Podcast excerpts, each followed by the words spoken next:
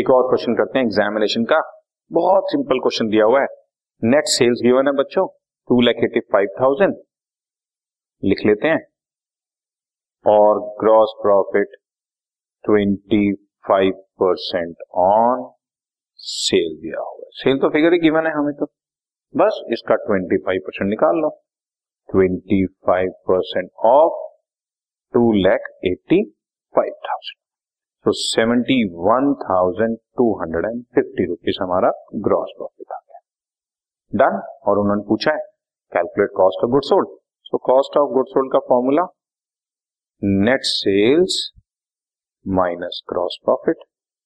Net sales question में given है 2,85,000, gross profit अभी अभी हमने निकाला 25% 71,250, तो बाकी बची फिगर आपकी 2,13,750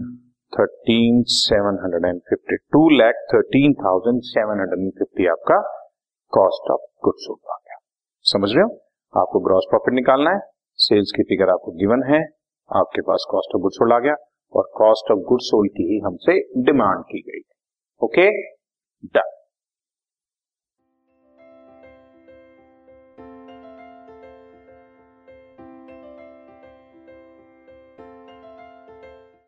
this podcast is brought to you by hub hopper and Shiksha Abhiyan. अगर आपको ये पॉडकास्ट पसंद आया तो प्लीज़ लाइक, शेयर और सब्सक्राइब करें और वीडियो क्लासेस के लिए शिक्षा अभियान के यूट्यूब चैनल पर जाएं।